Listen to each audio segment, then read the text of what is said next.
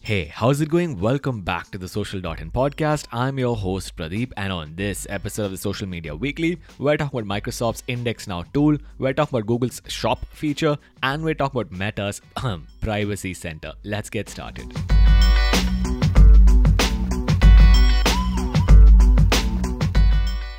So, for our first story, we're talking about Google's new Shop feature. This is launching only in the US, only in English, and only on mobile. Anyway, it's a feature for which select shopping queries will result in three results being shown or up to 10 results, and then when you tap on them, it will take them over to the Google business profile. Now, over the last year, Google has been doing quite a lot to further shopping. For example, they've launched free shopping listings and integrations with WooCommerce, Shopify, and other platforms. Obviously, they want to become Amazon here. For our next story, we're talking about Microsoft launching the new Index Now tool. Now, Microsoft has been toying with this for quite a while. They've had it in beta. It's Microsoft Bing's chance to be relevant. Anyway, it's a new tool which is an iteration of the Bing URL submission API, wherein you can install it on your WordPress website and it will automatically submit content over to Bing and Yandex, with Google coming in the future. Apparently, there are various toggles, for example, automatic or manual submission, retry option, as well as downloading all of the URLs that are submitted. For our next story, we're talking about Apple's AirTag being used to stalk people. Now, Apple has a product called the AirTag, wherein basically it's used to track lost items. Apparently, an AirTag was used to track a swimsuit illustrated model called Brooks Nader, and the same was placed into her coat pocket and was used to track her for 5 hours without her knowledge.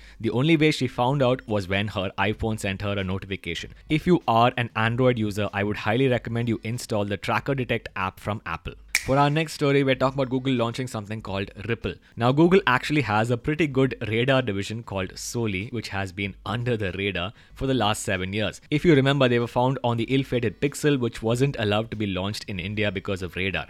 Anyway, Google has launched an open source initiative called Ripple, which is supposed to be an API for their radar technology. Radar is actually a lot more private than other technology. For example, it can be used to detect whether you're sleeping without having recourse to a microphone and a camera. Ford has partnered with Ripple in order to bring this driver assist feature to their upcoming cars. For our final story, we're talking about Meta launching a privacy center. Now, Facebook has a policy. If you can't fleece them of all of their data, then you should confuse them. Up until now, they had two settings called privacy settings as well as privacy checkup, and both of them were pretty much useless. Now they're launching a new privacy center wherein they have five categories, including collection, sharing, use, security, and ads. This new privacy center is Facebook's attempt to give you an illusion of control, and instead of having this, they should have a page which simply has Mark Zuckerberg's net worth.